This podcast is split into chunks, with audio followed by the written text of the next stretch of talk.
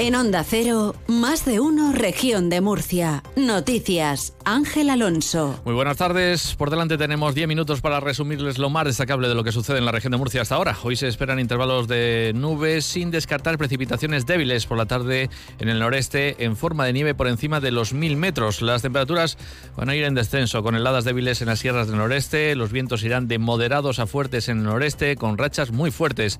La Agencia Estatal de Meteorología ha este, establecido aviso amarillo en toda la región por rachas de viento de hasta 70 kilómetros por hora. Para esta jornada se esperan 18 de máxima en Cartagena y Caravaca, 16 en Lorca, 14 de máxima en Yecla y 18 de máxima en la ciudad de Murcia. Este jueves, el Consejo de Gobierno promete ser algo más entretenido. El vicepresidente regional y dirigente de Vox, José Ángel Antelo, llevará a la reunión del Ejecutivo de López Miras la reforma de la ley del Mar Menor. Durante estos días uh, se han ido filtrando algunos aspectos de esta ley, como restringir la implantación de plantas fotovoltaicas o blindar el suelo destinado a regadío. Además, Vox quiere que se rebaje a rango de reglamento los apartados de la ley que regulan el sector agrícola y ganadero.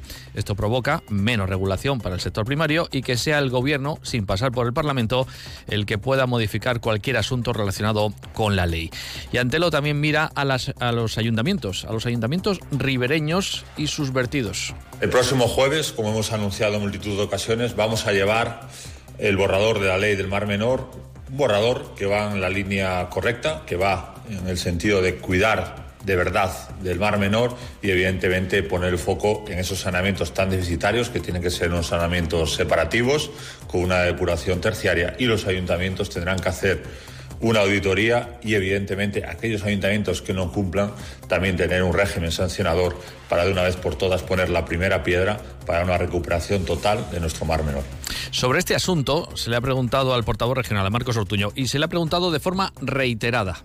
Mire, en el Partido Popular no tenemos información ni tenemos conocimiento sobre esa cuestión y no puedo más que reiterar lo que siempre hemos manifestado. En el Partido Popular no vamos a tomar ninguna decisión que suponga dar un paso atrás en la protección del mar menor y por tanto no vamos a aprobar ninguna modificación que suponga dar un paso atrás en la protección del mar menor. Ya le digo que lo que le puedo manifestar al respecto se lo acabo de decir, nuestra postura es clara y así se la acabo de expresar. Entonces, ¿conocerán ustedes este proyecto? No tengo conocimiento de ello, más que por lo que se ha publicado hoy en una entrevista. Insisto que no vamos a tomar ninguna decisión que suponga dar un paso atrás en la protección del menor y en el Partido Popular no tenemos ni constancia ni conocimiento eh, sobre ese tema. Por cierto que esta pretendida modificación de la ley del Mar Menor de Vox no se ha tratado en la Comisión de Secretarios Generales previa al Consejo. A todo esto, el Gobierno regional va a retirar las embarcaciones que permanecen abandonadas en esa, en esa laguna salada, en el Mar Menor. Así lo recoge la, el acuerdo firmado hoy por la comunidad y varias asociaciones y fundaciones. El consejero de Medio Ambiente, Universidades, Investigación y Mar Menor, Juan María Vázquez. Eh, se han retirado ya aproximadamente en los pasados años unos 50 barcos, unas 50 embarcaciones, aún nos quedan entre 30 y 40 embarcaciones que están eh, geolocalizadas y con el protocolo que hoy firmamos, pues a, avanzamos de una forma coordinada, juntos, Vamos con otros argumentos. La Policía Nacional ha detenido en Murcia a un ciberdelincuente que sustrajo datos de 40 millones de matrículas de vehículos a través de los sistemas informáticos de la sede electrónica de las comunidades autónomas de Murcia, Andalucía, Baleares y Canarias. El arrestado consiguió hacerse con los datos a través de una vulnerabilidad informática en los formularios de las páginas web de varias comunidades para el pago de impuestos de transmisiones patrimoniales. Verónica Martínez. La investigación comenzó el pasado enero cuando los investigadores tuvieron conocimiento del robo de aproximadamente 80.000 registros de información de la Dirección General de Tráfico obtenidos a través de la web de la Comunidad Autónoma de la Región de Murcia. El detenido consiguió 40 millones de datos de vehículos y sus propietarios que después almacenaba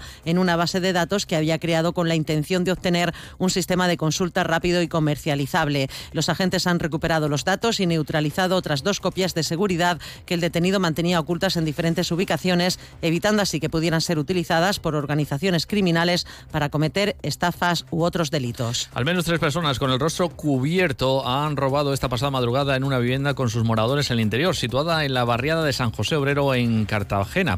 Una pareja de ancianos se encontraba durmiendo en el interior de la casa cuando entraron los asaltantes. El hombre de 92 años de edad resultado herido con un corte en el brazo, por lo que los agentes de la policía local efectuaron un torniquete antes de que llegaran los servicios sanitarios. Los asaltantes hicieron con algunas joyas, así como un bolso que contenía un teléfono móvil, documentación y dinero en efectivo. La Guardia Civil se encuentra a cargo de la investigación de los hechos. Por su parte, la Policía Nacional ha detenido a un individuo por provocar presuntamente daños en más de 30 coches que estaban aparcados en un garaje y en la vía pública. Ha ocurrido en la pedanía murciana del Palmar. Varias llamadas de vecinos afectados informaron de la existencia de vehículos que habían sufrido importantes daños en el interior del garaje de una comunidad de vecinos. De manera inmediata, unidades de seguridad ciudadana comprobaron los hechos denunciados y comenzaron en ese momento las labores de recopilación de datos para localizar al autor de los hechos. Un portavoz de la policía explica cómo transcurrió la investigación. La labor coordinada entre todas las unidades de la Policía Nacional implicadas, Seguridad Ciudadana y Policía Judicial, así como los informes aportados por la Policía Científica,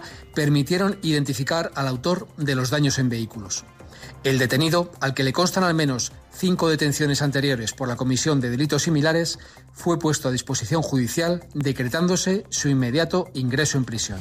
Eso ha sido la Policía Nacional. Por su parte, la Guardia Civil ha desarrollado una investigación para identificar a los autores de varias pintadas en la fachada de la ermita de la Virgen de los Remedios y en el mobiliario y bienes municipales de Pliego, que se ha saldado con la investigación de dos jóvenes, uno de ellos menor de edad, como presuntos autores de delitos de daños. Se trata de la ermita de la Virgen de los Remedios, considerada bien de interés cultural, un y un pabellón de deportes municipales. Los daños ocasionados ascienden a más de 3.000 euros, según informa la Guardia Civil. La investigación se inició cuando el presidente de la Hermandad Nuestra Señora la Virgen de los Remedios y el alcalde del municipio de Pliego denunciaron ante la Guardia Civil una serie de daños consistentes en pintadas en la fachada de la ermita de la Virgen del Rosario, en mobiliario urbano de un parque y en los muros de un pabellón de deportes municipal, todo lo cual podría ascender a 3.000 euros. Las pesquisas practicadas han permitido determinar la presunta participación de dos vecinos del municipio, uno de ellos menor de edad, en los ilícitos investigados, por lo que les han sido instruidas diligencias como presuntos autores de delito de daños. El 112 cumple 25 años al servicio de todas las personas de la región de Murcia. Hoy, como el primer día, tu protección es nuestra prioridad. Trabajamos para ti. Sin seguridad no existe libertad. Vicepresidencia, Consejería de Interior, Emergencias y Ordenación del Territorio. Gobierno de la región de Murcia. La región se encontró entre las comunidades menos afectadas por la crisis económica derivada de la COVID, al igual que otras autonomías más dependientes de la agricultura y menos del turismo, como Extremadura, Castilla y León o Castilla-La Mancha. Hablando de economía, la pensión media este mes de febrero, que acaba es de 1.108,32 euros en la región de Murcia, la tercera más baja del país, según datos del Ministerio de Inclusión, Seguridad Social y Migraciones. Les contamos ahora que la Ruta por la Igualdad, promovida por la Vicesecretaría de Organización del Partido Popular Nacional, eh, Carmen Funes, ha llegado a la ciudad de Murcia y en ella han participado también el alcalde José Ballesta y el presidente de la Comunidad Autónoma, Fernando López Miras. Una ruta que recoge el testigo de las masivas movilizaciones del 11 de noviembre convocadas por el PP en contra de la ley de amnistía y que llama a mantener viva esa movilización, sobre todo en una región como Murcia, que, según dice López Miras, está especialmente discriminada por Pedro Sánchez. La ley de amnistía es la forma de desigualdad más sangrante que hay. Y por eso tenemos que salir a la calle a decirse a los españoles. Mucho más en una región discriminada como la región de Murcia. Y tenemos que decirle a todos los murcianos que merecemos ser tratados con dignidad y con igualdad. Que cuando se habla de infraestructuras, todos tenemos que tener las mismas infraestructuras. Cuando se habla de financiación igual, cuando se habla de agua igual, cuando se habla de cualquier cuestión importante que depende del gobierno de España, no se nos puede dejar siempre para los últimos. La vicepresidenta de la Asociación de Centros Privados de Educación Infantil de la región, Araceli Valdés, ha denunciado durante su comparecencia en la Comisión de Educación de la Asamblea una flagrante discriminación hacia los alumnos de sus centros educativos al no subvencionarse las plazas de dos a tres años, como sí hace en los centros concertados. De las 4.500 plazas que se están subvencionando este curso en aulas de dos a tres años, ni una sola plaza está subvencionada en los centros privados de educación infantil, según asegura Valdés por parte de los grupos parlamentarios. La diputada del PSOE, María Dolores Martínez, ha recordado que el Gobierno de España ha invertido 40 millones para escolarización de 0 a 3 años y se han retenido 18 millones de euros. Denunciamos que López Miras tiene secuestrados retenidos 18 millones de euros procedentes del Gobierno de España para escuelas infantiles de, titularidad pública, tanto para centros municipales como para centros públicos.